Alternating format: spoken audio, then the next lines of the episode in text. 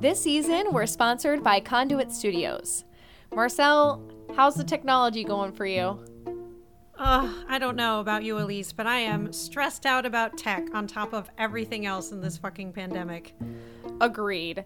Conduit Studios is a production company that specializes in high quality video and audio capture for creatives, run by musicians who understand your artistic needs. They offer high quality, dynamic, multi camera performance capture, which is perfect for concerts, auditions, live streams, and more.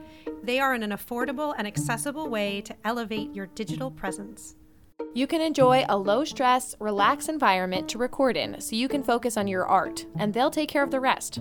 Conduit Studios is based in Southern California, but they service many clients nationwide. Visit conduitstudiosmedia.com for more information or to schedule a session.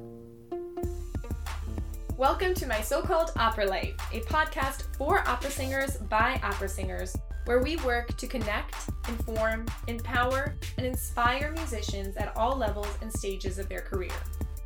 Each episode, we'll explore a piece of the never ending puzzle of the so called opera life humble brags and therapeutic complaints, as well as practical information about how this business works. Each piece helping you on your journey towards success, which we believe should really mean happiness. happiness. I'm Marcel. And I'm Elise. And we're two sopranos trying to live our best so called opera lives.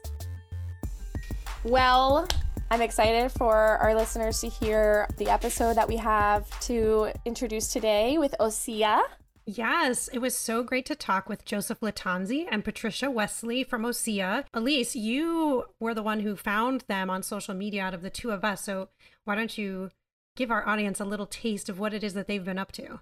Definitely. I stumbled upon them. Four singers started this company. So also Alyssa Martin and Marcus Shields are part of Osea team. And I stumbled upon them like on social media, I think. And they're producing a lot of like innovative content that's like accessible and fun around opera and i just i was like i loved it and it, what actually I, what i think i saw first was something that they're like they call like Fach is fake. It's like mm. singers like singing whatever whatever they want and just like who cares and Fach is fake. You can sing whatever you want. And I just loved that. And just their content is really high quality, I think. It's it's excellent. And I also then so then of course I I follow them and I go and I like look at their website and I'm I'm like, what is going on? They are trying to create like just culture around opera. So they call it like op culture which I love. I love that. Like, play. I will say, when we spoke with them, that play on words was a little lost on me, but now I hear it as a play on pop culture, op culture. Yeah. So, just for anyone else who's is a a little mentally slow like me with stuff like that. it's a great pun and I love this idea that they have of creating a fun and playful you know a culture around opera like pop culture does. It's like we take this stuff that's super serious and then also say like well how do we have fun with this to give us new context with which to explore what's happening in the world around us? Right creating an opportunity to talk about anything. They don't they don't keep it like restricted to anything. It's like they talk about the stories they talk about the fabulous singers they talk about different companies putting on things. Like they, they do everything and it's just around just culture. They have like a question an answer kind of thing with opera singers. They're just trying a bunch of different innovative like ways of getting people to get inside of right. what opera does, what it is, what it could be and and it's really cool. I really I really love yeah. talking to them about their perspectives on how to take down barriers. Right, and how to experiment. Yeah, and they were talking about they so it's a pandemic company and they started because they didn't see a whole lot of great content coming out um, in the digital realm that really highlighted the awesome things about opera. Right. And they say like o- over and over like they just they love opera and like I want everybody to love opera and I think that's like every singer I feel like it's like right and people like this.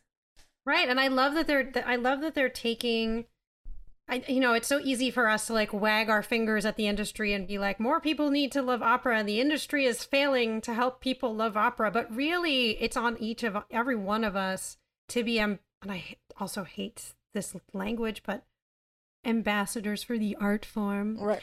You know, and it's just like, but part of being a good ambassador for the art form is being able to be creative and explorative and not, you know, just keep regurgitating the same kind of elitist tropes that exist right now and you know they're they're taking they're taking matters into their own hands and i love that Yes. initiative and love their creativity Right. I, I I'm so excited for you guys to listen to this opera. What opera? I'm so excited for you to listen to this episode. And life is opera elise Live opera. and get some ideas and like I mean I then I I came up with like a million ideas on the, when we interviewed them. So enjoy this episode with Osea.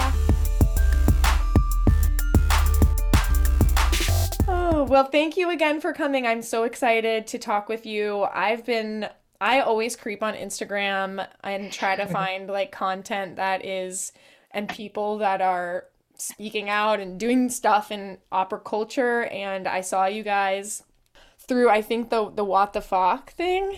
Oh yeah, Yeah. Fach is fake. Fuck is fake. Fuck is fake, exactly. And I was like, oh, who are these people? I love what their mission is. Like, I have to follow them and like see what happens. So I'm I'm really excited you guys are on here.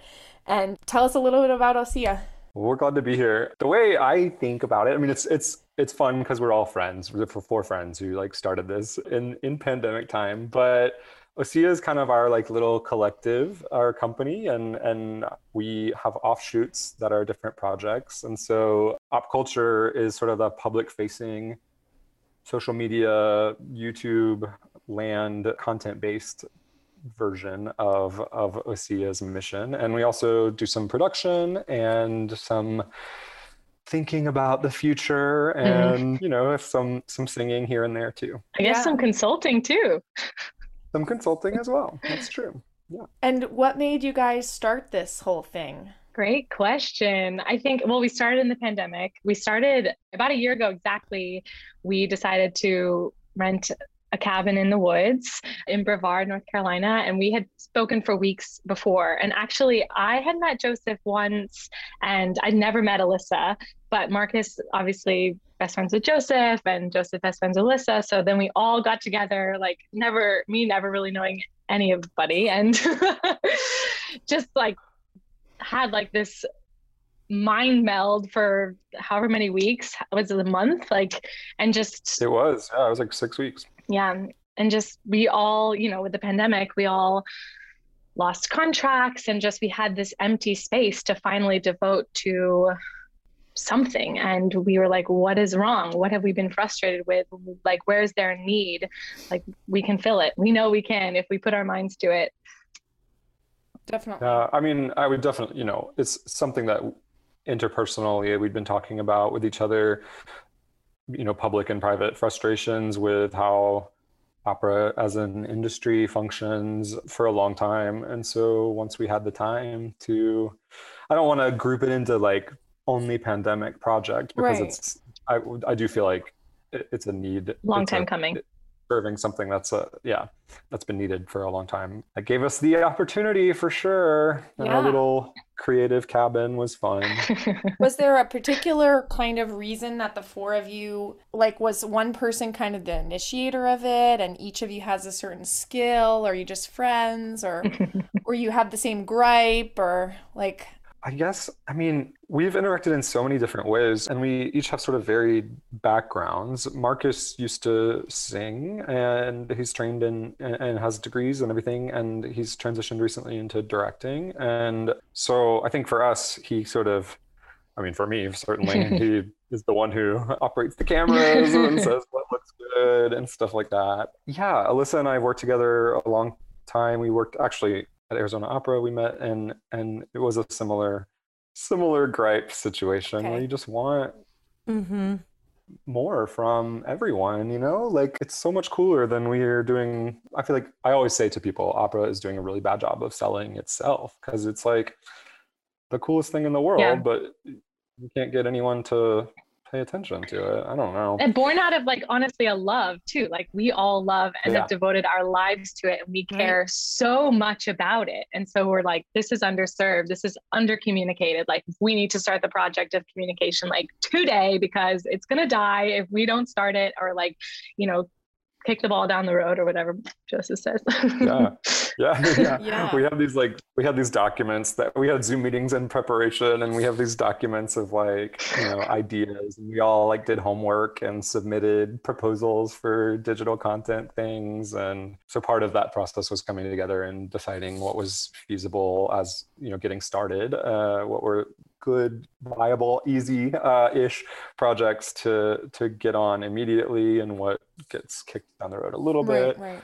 I love Marcus isn't here today, but he he always talks about the way that skate the love and the cultural prevalence of skateboarding started and how it was like this super super niche thing that like was only sort of done in LA and Southern California and then how it's just you know now it's in the Olympics. And he said a lot of that or he noticed the trend was on YouTube and how people communicated their love and their passion for it on YouTube. And it just became this global community of skateboarders. And it's like if they can do that with skateboarding like we can figure out how to do that for opera you know something that's been around for hundreds of years and is just infinitely interesting and related to our humanity Oh my God, op- Right. is opera going to be in the Olympics in Ah. 20 years? Is that what you're saying? I mean, I'm personally very for the sportification of opera, like versus the artification. I feel like yeah, so interesting. That's a really good point. I love that. I, I think we get in dangerous territory when we're. I don't like the language like we're making art. We, you know, here we are again making art. Like uh, it's a little self-congratulatory. It's a little something, and but I feel like the thing that maybe to a general public, you know, to people who who aren't introduced to it in the way that we are, we're like psycho niche about it, right? The thing about it is that it's so crazy. It's a crazy, stupid human trick, Yeah. and Mm. it, yeah, Yeah. so layered, almost impossible to talk about. And but right, that's why it's so hard to sell. Right, You Right. got to figure out a way to talk about it. Yeah. I, I mean, I just think about like you know the you're saying that. I, I just think about the fact that my father, who's a sing, who was a singer his whole life, like knew op- what opera was, knew I was studying opera, and like came they came to see me in my first main stage production, and like I mentioned to him, you know how there was no amplification, Yeah. and he was like, "Wait, what?" Yeah. And I was like, yeah, like we're all singing without amplification over this 55 piece orchestra. And he was like, you're kidding. and I was like, he had like somehow that piece of information never got relayed. And I think that's the one that always like blows people's minds. Mhm. yeah. totally. Yeah. I I feel like this could be its own hour-long podcast, but like the, the lifestyle that and the mentality that you have to have, I think it's so similar to to to training and to athletes. I'm a big tennis person, and so like Mhm. like Marcus and skateboarding, tennis is sort of my point of reference in, in the sports world for things like that. It's I, I- feel I met someone the other day, and you know they're like, "It must be nice to be so talented," and I was like, "Uh, I don't know if I feel talented or just like mired in like ten years of working at it. Like I don't I don't want a medal for working at it because I like to work at it, but Right. Right. well I, man, I just filed for unemployment woo again yesterday after oh. finishing Oh. my contract here and they added a new question to my unemployment which was are you a professional athlete and I was like oh my god I don't know how to answer that. Like, am I? And they have a little like question mark that you can click next to it. And I, it didn't give me any helpful information, but I decided not to click it. But I was really tempted. We use Amazing. our bodies just like an athlete does. one other thing that I would love to mention is like the the way that we watch sports as a like society is is so interesting now to me. Like I like it, but I don't love it. But people love it. People devote their entire mm-hmm. identities, their entire schedules to like when their team's football game is going to be on. Like I think about my mom a lot. She's where I grew up in Atlanta, but she is obsessed with Alabama, University of Alabama football, and there's no reason for her to be obsessed with it. Like she didn't go to the University of Alabama. She, I, I don't understand it at all, but she devotes so much of her time to it. She knows these people's names. She knows where they went to high school. She knows their Wow. stats. She knows the positions.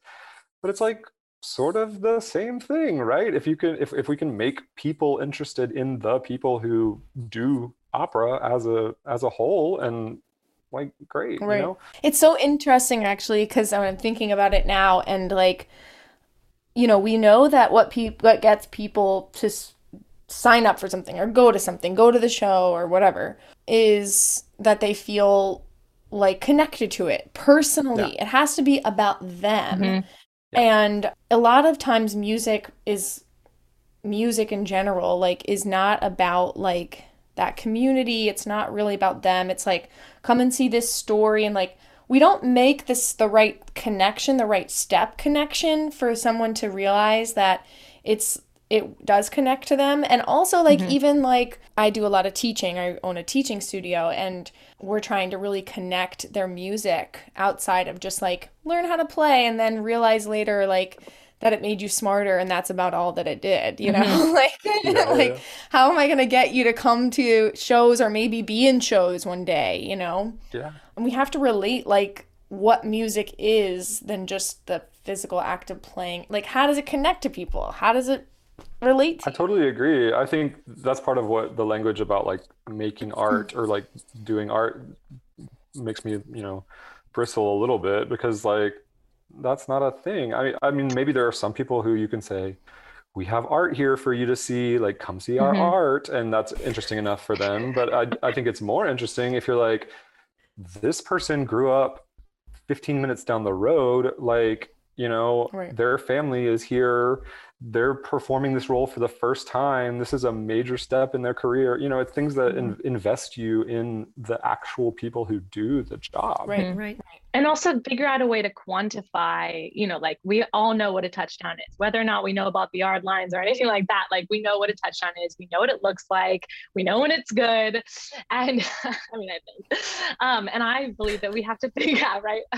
We have to figure out a way to do that with opera you know and quantify these amazing feats or Uh, we don't know the solution but we're working on it it's an experiment Right. I think right. culturally it happens, right? Like we get sort of like like through American Idol or, or something like that, shows like that, America's Got Talent. You know, we get sort of like trained, breadcrumbed into knowing that Susan Boyle's voice is amazing, or you know, whatever whatever it is, but it doesn't go quite far enough for our purposes, of course, because that's not opera Mhm. you know and but people love singing there are so many singing shows you know it, it's it's They like do. I mind-boggling know. They really like everyone loves singing everyone loves these competition shows everyone loves to to engage in this in this conversation but then like the audiences at the opera houses are like 40% full Right, right.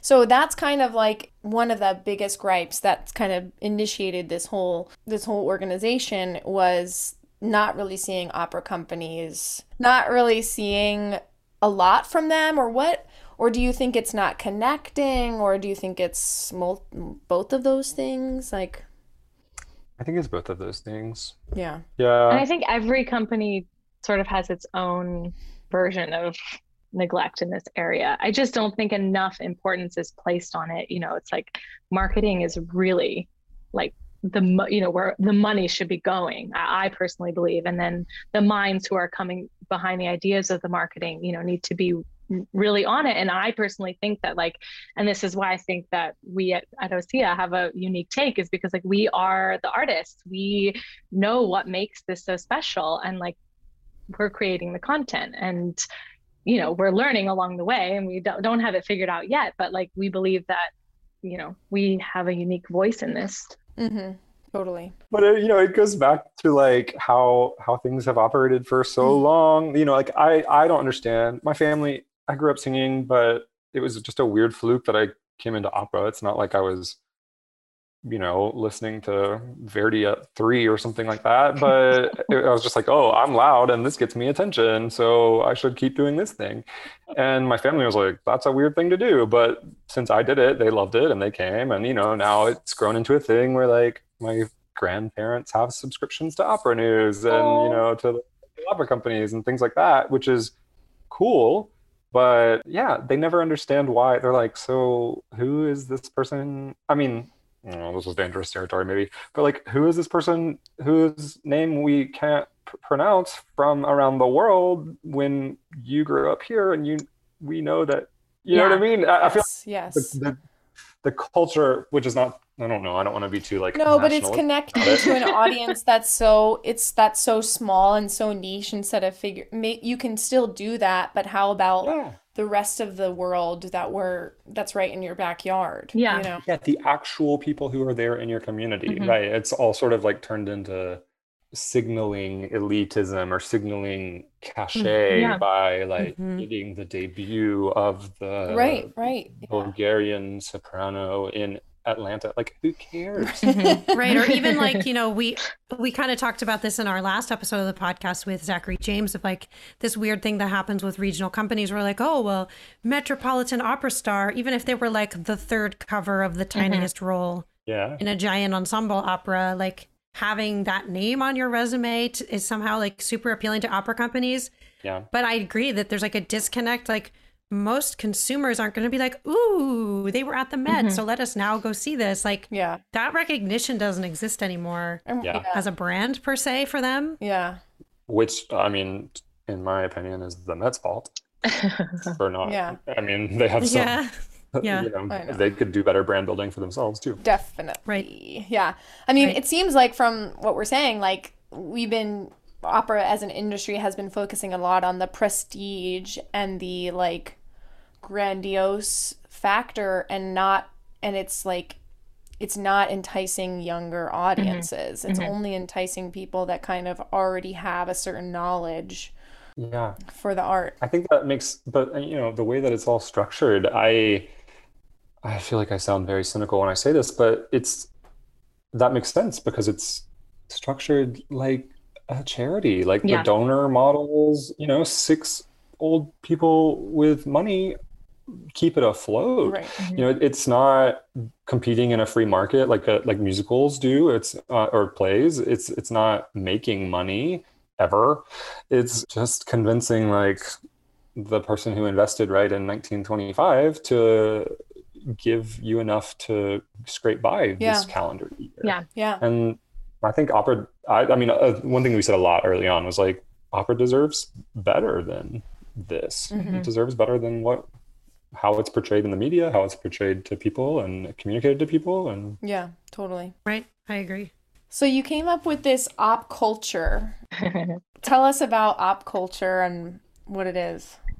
Uh, well, I personally love the story of like, because we had this whiteboard in this cabin and we were trying to come up with names of things and everything. And we had so many ideas written on this whiteboard, it was covered. And one day Joseph just comes from, comes home from tennis and is like, what about op culture?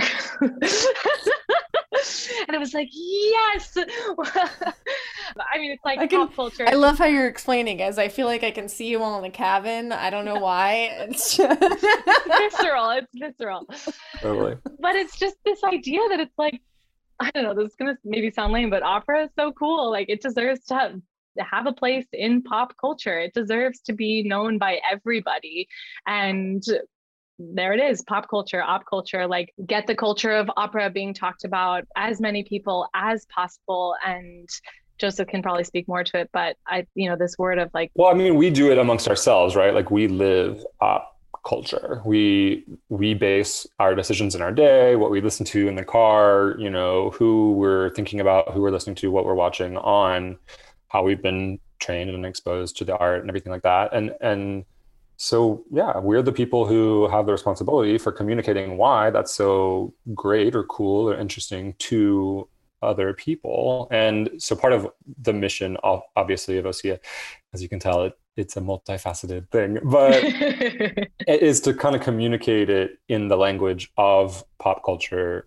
yeah. also. And so we tried to make these like refillable, internet ready forms based on reference points that are in pop culture, Mhm. like based on ELLE's song association. And you know, we we took our took our own spin on it and based on like a game show thing. We shared a lot early on. We had like a document where we would drop links and we'd be like, what do you think about this style? What do you think about this style? And and so our our reference points are all common at this point, Right. but they all came from four different people's experience living in the world Right. as, as a you know we can't avoid it yeah. now because we're Yeah. aged humans. Yeah. Um, Any particular projects like that are coming up that or that you have done that you really felt like did really well? Hmm. I've been surprised. I mean, about everything really, but I'm I'm I'm glad. I think people like guess that voice. I think it serves a lot of different purposes, and it's, so I think that's sort of a, a prime goal for for us is to to be entertaining, to be semi-educational, to be because what you're watching is you're you're really watching a reaction video, right? And anytime you're watching a reaction video, you can't help but simultaneously judge what you're hearing and simultaneously look at the experience of the person who you are watching reacting.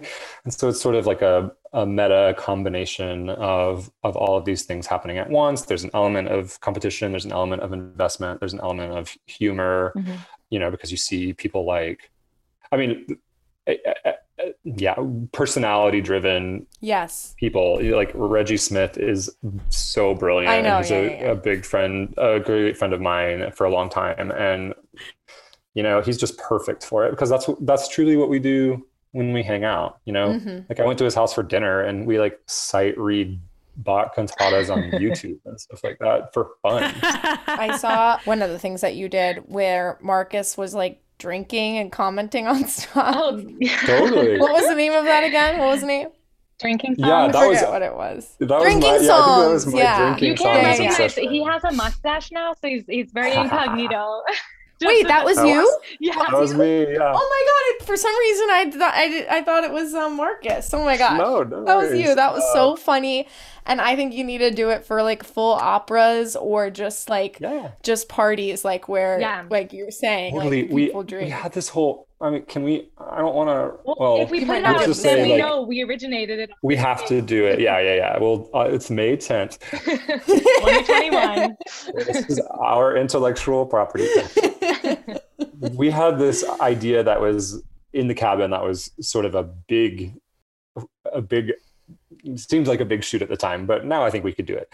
But like a decades party where we went through and we hit like the highlights of the 80s the singers of the 80s the moments the cultural moment touchstone moments in opera of the 80s but like dressed up in 80s clothes and like a dinner out of cookbooks published in the 80s and you know what i mean yeah, and had like a whole like evening about about that. I think that stuff like that could be like totally Yeah. fun and weird to watch. it makes and me think of drunk some- history too. Yes. Like Yeah, yeah, Yeah. that's one on of the our. Channel. Well, I mean, it makes me it makes me think of those Netflix like this was the 80s, this Yeah. was the 70s. Like people love that. I did when I was growing up. I used to watch those all the time. Totally. And and Yeah. Mhm. And you You can know, you get, kind like- of also do it, but maybe this is a different thing. You can also do it kind of with the characters in the in the opera. Totally. Yeah. Yeah. totally.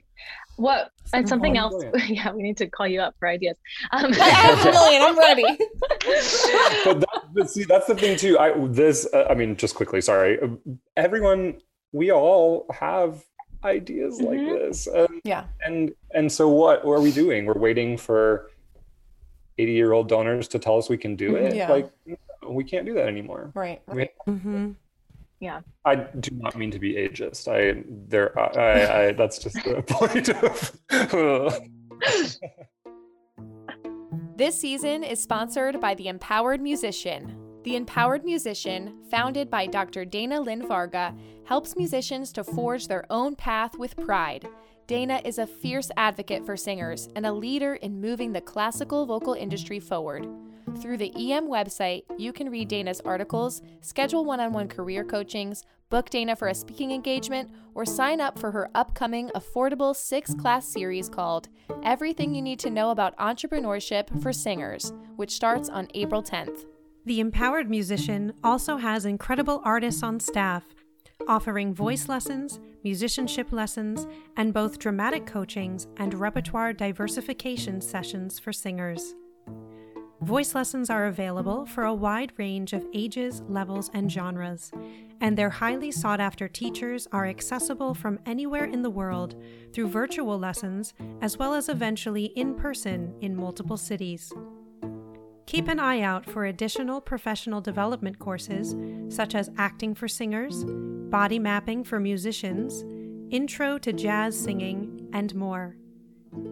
Be sure to check out www.theempoweredmusician.com. No, yeah, no, you guys really, I mean, part of the reason you started it is to take, I mean, a lot of singers, we have these kind of like behind the scenes talks about what we're doing and like, oh, I guess we're going to sing to nobody tonight, but I mean, Mhm. whatever, I'm still getting paid, but I don't know how Yeah. much longer this can last. Like we're Yeah. so, like Yeah. we're smart enough to know like what's going on to a degree and Yeah. um you know having the opportunity to take things into your own hands is is really good and i i, I think the more of us that do that you know there's only one other company Uh, that i can think of and i was one that was one thing i wanted to ask you like if there's other people that you know like what's what have you seen from digging into this? But you know 360 of opera is creating a, a really great culture. But other than that so far you guys are the only people I've really seen that are like mm-hmm. kind of hitting on the culture of opera, not not just working on their project to make it accessible. You know? Yeah. we huge fans of Mhm. 360 we've done they facilitated our most recent like ticket giveaway which was so much fun and it's just like yeah bring more people in more people the more people who are talking about it the more people who know about that post who are talking about that funny thing that happened or that awesome high note or this or that it's like yeah, you know, there are certain Instagram accounts that are dedicated to like certain like highlight moments, which I think is is pretty cool. You know, just like shareable memeable things, and that's what we want to see more of, and like foster and just like right, get show it. Like that's that whole accessibility thing is like right. don't just like say like we want it to be accessible, but like actually make it accessible Actually by actually having it show up everywhere, Right. and like that's what access means to me. Right. I'm being honest. I mean, and without the fear of like a company approval, sure, an opera company might put a camera in your face and say, like, what do you think about our production? But you can't say anything but like, this is a wonderful opportunity to work with the director of, you know, and that's Right. not real. Right. That's, you know, Right. everything also, well, whatever. I'm getting everything is content, right? And so, like, eventually, I th- envision, you know, it's like creating a celebrity culture around it too, where you're like, this is what crazy Anna Netrebko posted on Instagram this week. You know what I mean? Like, there's like a, Right. a weekly review of like Right. what opera singers are thinking about what's in the news. You Mhm. know, I mean, it, it's sort of like an infinite pool if Yeah. you can get people to Yeah. And that's why the culture Right. thing is so important to not attach it to the project or the show or company. yeah And I, I really think it's an important step in the right direction because I feel that you know we've we've been doing this podcast now for a while and we meet so many cool people and we meet so many people too that like want this these changes and like try things on their own and at least like you know have some kind of impetus. And but we're still really disjointed. Yeah. and that's because it's every man for himself. Mhm. yeah. Right, right. Well, and what's really interesting to kind of hear you guys talking about all of this is it's actually reminding me of a book that I read called The Gilded Stage, which is essentially a history of opera, but it's not a history of opera. It's a history of the cultural, it's the cultural history of opera. A book you guys should definitely Yeah. read. And one of the thing, the huge takeaway I got from that book, and what I'm hearing you guys talk about now, is just like how in the past, like opera was about the cult of the personalities. yeah You know, like everyone cared what this opera singer said or did. Like their names had power, the their life had power. You know, like it meant something to the common people. You know, and it's like it goes back to what you were saying about Susan Boyle, right? Like I don't think the the attraction of people to a singer like Susan Boyle is that we've been told that her voice is nice. Yeah. Right? It's that we know her story. American Idol takes us along for the journey of this person's life, getting Yeah. them to the stage so that by the time she opens her mouth, we have a personal mm-hmm. connection to her. Mm. right Right. And so then it's just like, and then she opens her mouth and this beautiful sound comes out. We're already moved by her. Our hearts are open mm-hmm. to her. And so then she can touch us in the way that only the human voice can yeah you know it's like how do we you know get back to mm-hmm. that and i think that the work that you guys are doing to try to just like like let's push the the walls of this box mm. open and experiment with stuff to figure out how to get back there is is really the way mm-hmm. forward. I completely agree with you. I'm going to read that book. Yeah. Sometimes I wonder if certain companies because I see some some companies like really celebrating their young artists or their artists and like really you know Merola is one that comes to mind just because I was I recently mm-hmm. did it mm-hmm. and and I see how they draw focus and they get their donors to support so much I mean more than the San Francisco Opera you know they have this like in crazy community that cares so much and sometimes I wonder like if some companies see it as a threat to give so much credence into the power of the artists themselves because then the artist leaves and moves to another company and what happens to the company I, I don't know what why there's this move away from celebrating the artist as a distinct entity. It's it's interesting, yeah. yeah.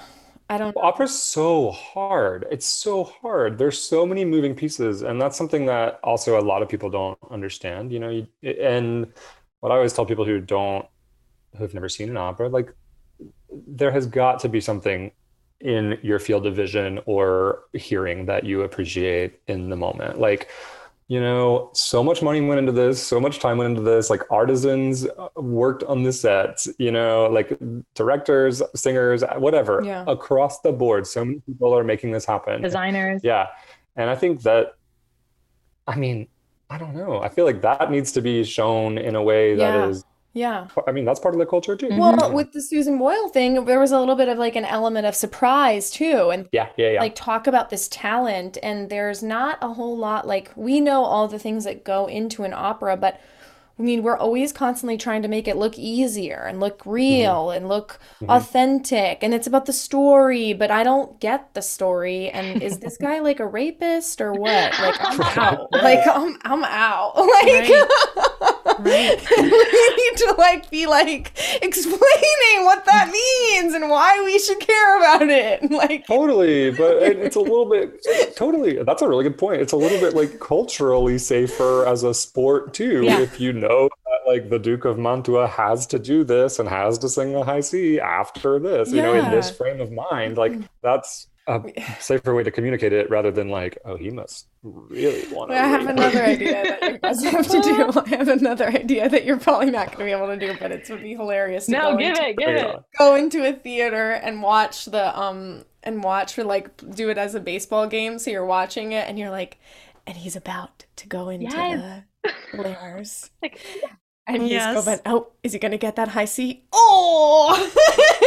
Absolutely. That is such a good idea. Like we totally, oh my God, we have all this like down. We have the problem is I'm clapping with Osea. I'm, I'm doing it. let's do it. Yeah, yeah, yeah. Let's do it. Let's do a sports desk, but let's do it yeah. live. Let's do it live. Oh my God. I you know, that. I love that. have to talk about it like that. And there's no point in pretending like everyone's perfect or it's yeah, gonna come no. out Yeah, that's the excitement. Is if it fails, right? Like that's ten times better. The excitement is the tightrope yep. walk. I remember when Eugenia came on our podcast and we were talking about opera and, and she was like, You you my favorite thing is like that I watch it and like people might fuck up. Like people might like she probably didn't really? say it like that because I'm a little more vulgar, but no, but and oh. yeah. So one of the things that I think about a lot is like this idea that uh, you know this has come up with the conversation of NFTs non-fungible tokens and everything. And you know we've talked about it a lot amongst ourselves but like there's this idea that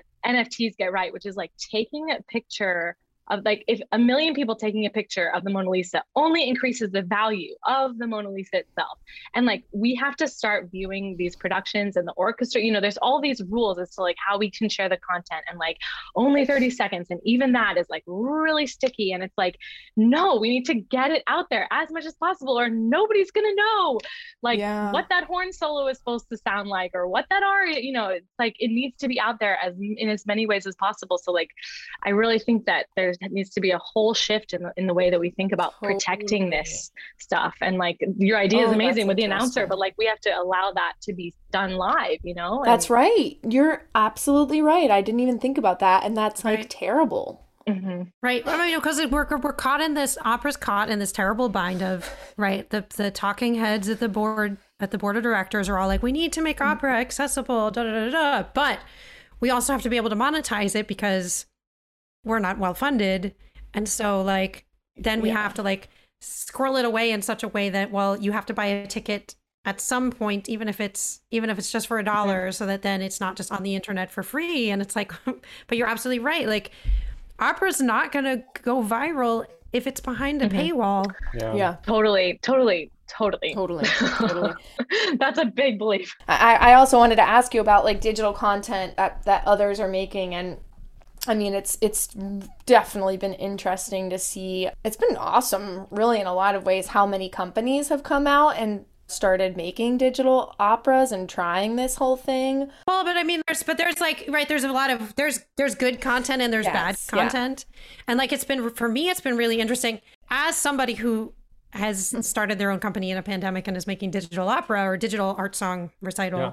you know like it's been interesting to see kind of like what the separation is between the people doing digital stuff who like are successful and like capture something really like fundamentally exciting in their art in that process of making digital whatever versus the people that kind of it's okay Right. but you're like mm, I probably won't pay to see that Mhm. again you know and to me it's to me it that that that and i'd be curious to know what you guys think is like to me the separation is the people who are a little less successful are the ones who kind of are like well we're going to present it as we normally would and just put a camera on it versus the people who are like well wait we have a new medium and now we get to do tons of stuff and we're going to be scrappy and we have no budget but we're going to like see what we can do with Mhm. an iphone camera Yeah. Totally, that's dead on. I mean, I think I think there's a time and a place for the capture of live performance, but also like mm, Met Live in HD has been doing that better than you can do it for 15 years. You Yeah. know, Right, right so that's hard to compete with. Right. But I don't know. It I,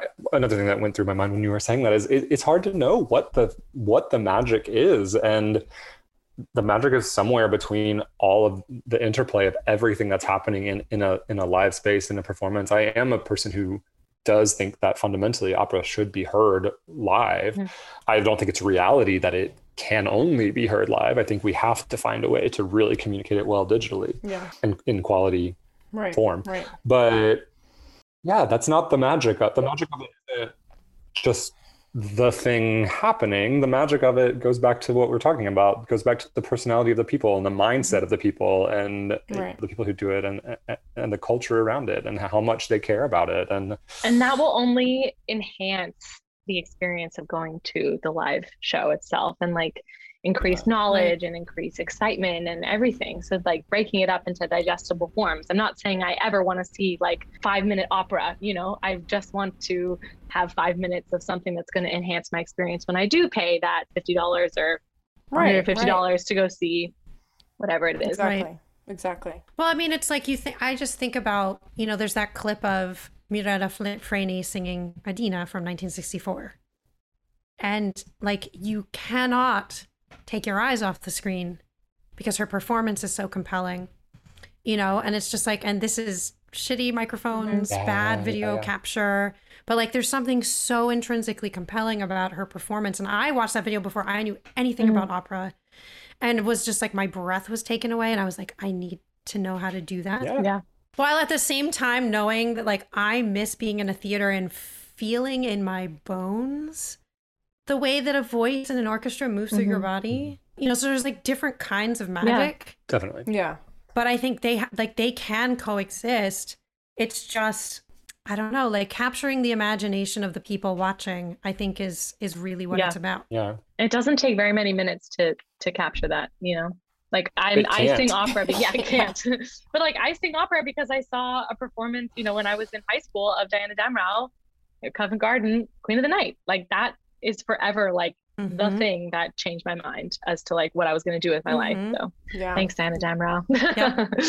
Yeah, for me it was for me it was that Mhm. Recording. Yeah.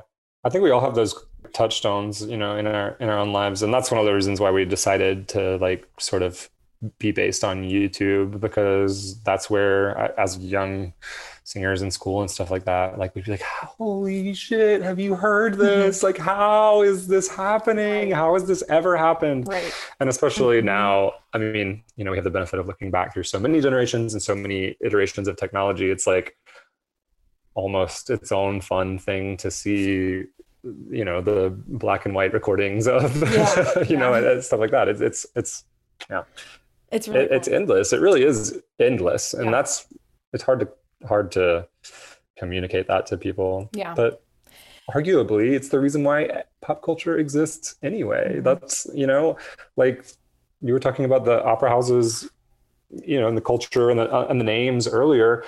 That's the father or whatever mm, or parent of celebrity culture, Mhm. of theater, of which became television, which became, you know, blah, blah, blah, blah, blah, blah, blah. So, like, we're dealing with the an original old thing Yeah. that informs everything that we see today Yeah. like everything drag queens everything you know to name Mhm. one. Mhm. yeah sorry drag queens are just always like right here in my, just at the top of my head but i do have an idea for that actually i'm putting together a drag queen or opera headshot uh, Yes. like one of those Yes. yes. I was just gonna say to, to answer your question about like, you know, I think you'd ask like, what successful content have we seen that's out there, and it's oh, like yeah. that that paywall situation for me. It's like I have not paid a single dollar to see anything on the internet, and I like, I cannot fathom doing that. Like. I don't even pay for Netflix or HBO. Like, I don't even know who owns my HBO account. Like, I just log in with some info.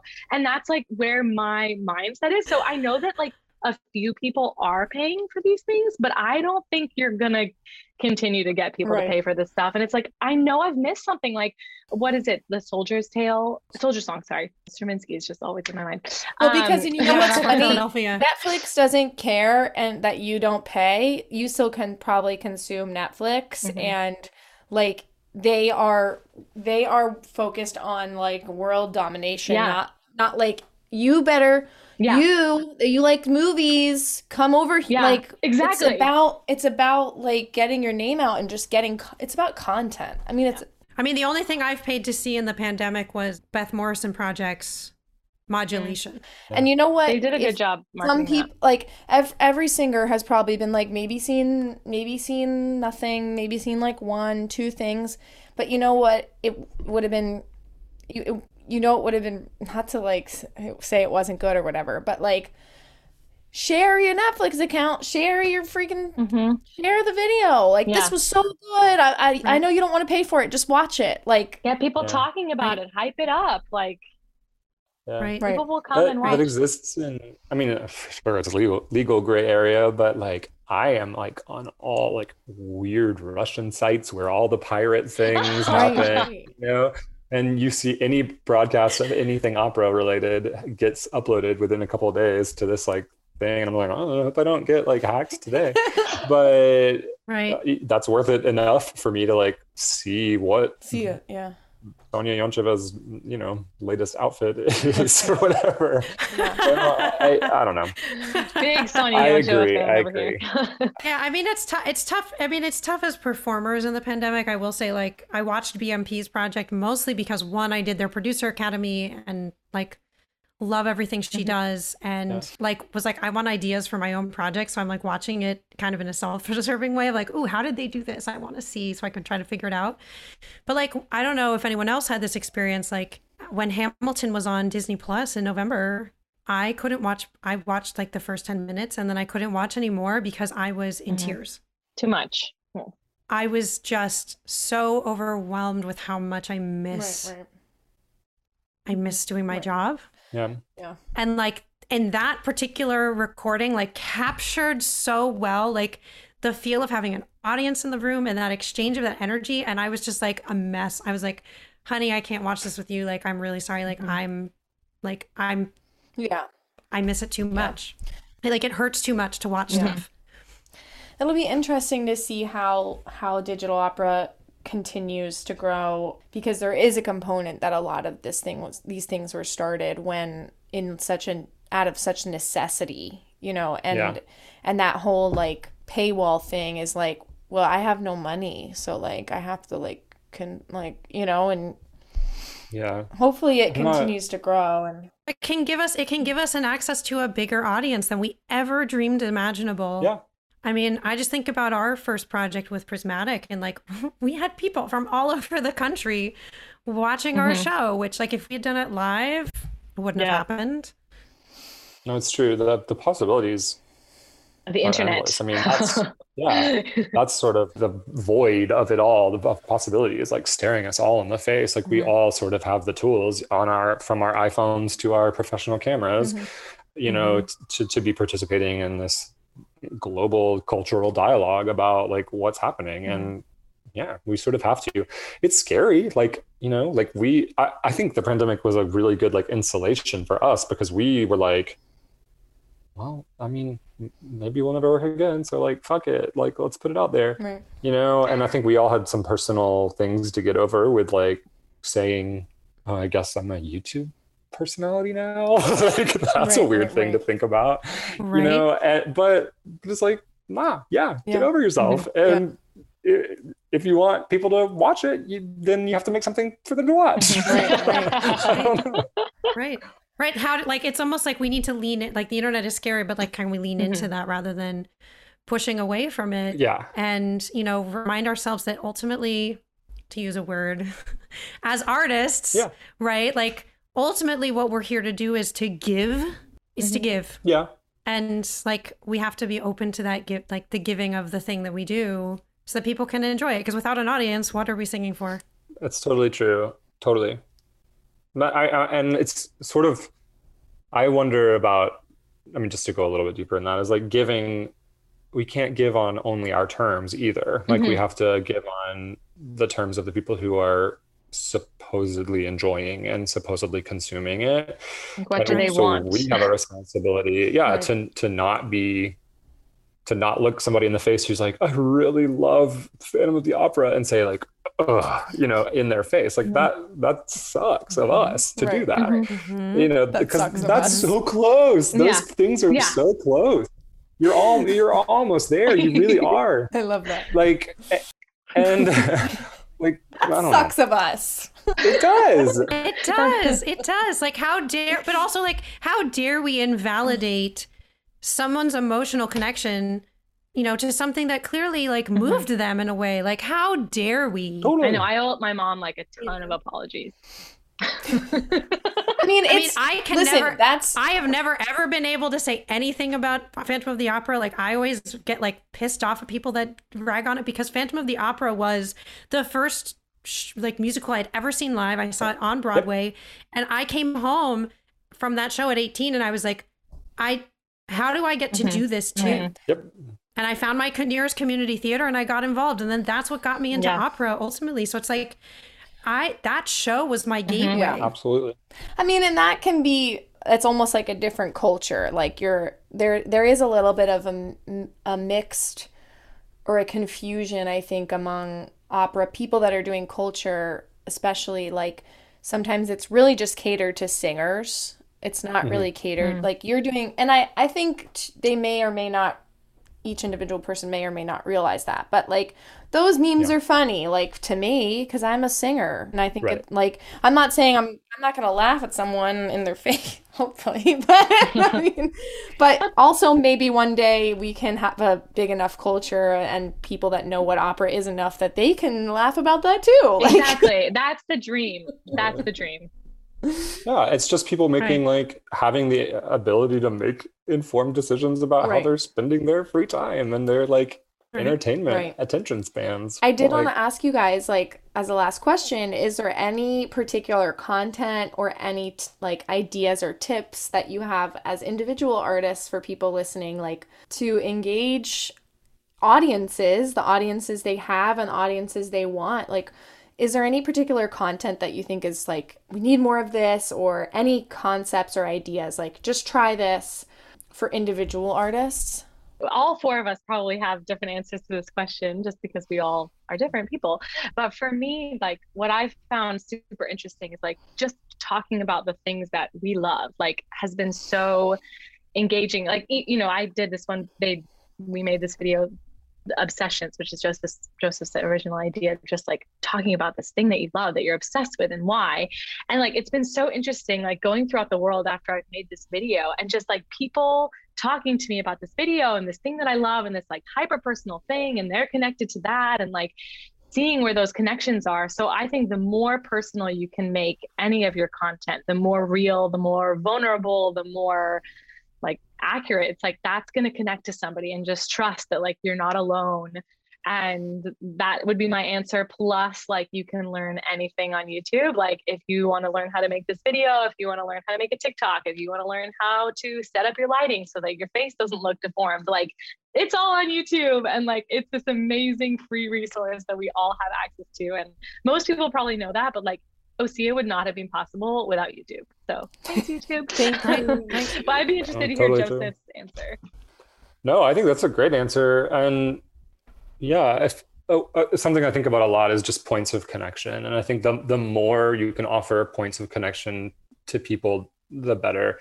And like, you know, I, we, we showed our first video to my aunt and uncle. My aunt and uncle were in Brevard, and and so I think it was a it was a questionnaire of Alyssa, and it was just her talking about like her life. It wasn't like, what is your favorite opera role? Mm-hmm. It was just like, what scent are you wearing right now? You know, and she was like, I have this like Jo Malone perfume, and the first thing that happened was like my aunt was like, I have that in my purse right now. you know, and like that's that's what you need. You Yeah. need that point of personal connection Right. anything. It doesn't matter what it is. Right, So it I think doesn't have to be the the advice is like be a human. Don't do the thing where you're copying the version of the video of the rap dress audition. You know, Mhm. like be a, a person. Mhm. And it, it is hard. And it, there's going to be, I think there's going to be trying and failing for a long time with like what we all put out there. And I think already there's some bad versions of people trying to be authentic on the internet and stuff like that too. But it's all just, I don't know, it's all just learning curve and it's all just experiment. Yeah. And that's a, I, that's a, I, that is a very privileged way to think about it, probably as an experiment, but it's something that I, now that I have a little bit of a career behind me and a little bit of a, a nest egg or whatever to, to rest on, I try to think of as much as possible singing, performing this, creating as experimental. Right, right. And Definitely. Being given that Right. opportunity, it's a pli privilege, but it's also part of like growing and making and making art. yeah, well, I think fundamentally, culturally, like w- within the opera community, a thing that we've lost sight of. I always think about the Ira Glass, like little mini speech where he's like, you know, ultimately you become an artist because you have good taste, but like there's, it's gonna be a long time before your abilities as an artist Oh, in whatever yeah. medium you're working in are gonna catch up to your taste, and like what it is that you have a vision of as an artist. And like, and in opera as students, like so many of us are told, like, wait till you're perfect, wait till you have the perfect package, wait till your high C's perfect, like, don't do the thing, don't show up and mess up. You know, like we've we've c- cultivated this culture of like, if you mess up, you're gonna get Mhm. blacklisted. yeah. But like, I Joseph, I'm with you. Like, I don't have much of a career. Like, I'm not a name that anyone knows, but I'm in the same boat. I'm like, like we need to get back to a place where it is all an experiment even in our so how we do our social media like we're gonna mess it up and like Yeah. but that's part of the process of learning how to get better and figuring out who your audience is what they need from you what you can give them That's what OSEA is like. It's an experiment, and like you know, come watch us like experiment and fall like flat on our faces and mess up, and you know, it's And like, hate it. yeah, and hate like, it, yeah. please, please hate it. I like would love it if you hate Write it. mean Like that's so great. That's such a powerful way. Right. But it's such a powerful way of engaging. That means you know, I, I encourage people to be You had negative an about opinion. it. Exactly, all the time. it means you had an opinion Lean into the negativity. I love hearing what people hate about a show, or you know, they're like, "God, that was long and Right. boring." Right. you know? Right. Like, I don't know. But that's what like with It's these comments part on of Like we love like responding and hearing what people have to say. And it's like, you know, the things that these, you know, random people from across the world like will connect with one of our videos. It's like and, and they'll have a story to tell us. And it's like, oh my gosh, like people's lives are so rich and like I don't know, there's just so much out there. Someone sent us a message about Fach is fake. Alyssa, I mean, she's hilarious, right? And so, yeah, and and she, someone like I don't even. It was like through a DM on Instagram or something, but it was a response Maybe Reddit, to a video that she made about Fach, and it all it said was foolish ignorance. and I was like. Amazing.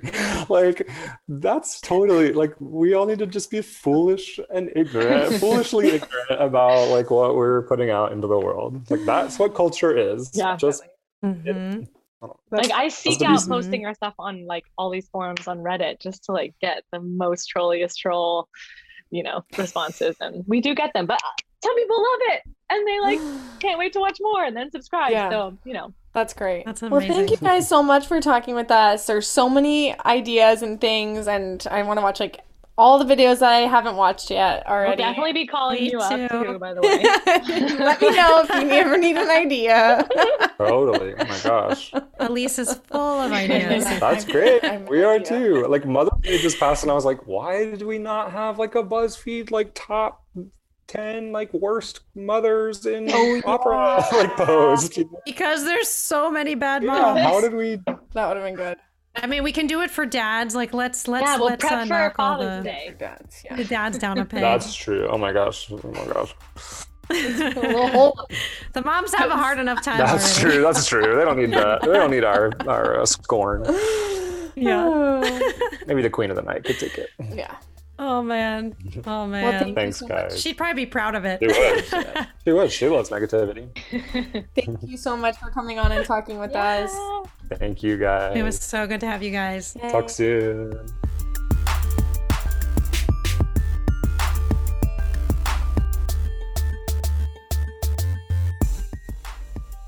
That's it for today. This podcast was created for all the opera singers out there getting shit done. So keep on keeping on, people. If you enjoy our podcast, please rate and review it to help spread the word. You can also support the podcast through Patreon, where you can get early access to episodes, merchandise discounts, workshops and resources, and ad free episodes. And you did hear that right, people. We now have merch. Find out more about all of this at mysocalledoperalife.com. Still can't get enough of us and want to add your voice to the conversation? Join us for our weekly coffee chats every Wednesday morning at 10 a.m. Eastern on Instagram Live at MSCOL Podcast. This podcast is produced and hosted by Elise Mark and Marcel McGurk and edited by Joshua Wise. Questions or comments? Email us at info at mysocalledoperalife.com. We are glad to have the Sparkle Twins back as sponsors for season three. Charisse and Charicia Williams are identical twin sopranos from Brooklyn, New York. Their business offers mouth masks to protect you from unwanted germs and conversations, with cute phrases like, Yes, I am an opera singer. And no, I will not sing for you. Check out their shop at www.sopranotwins.com slash shop.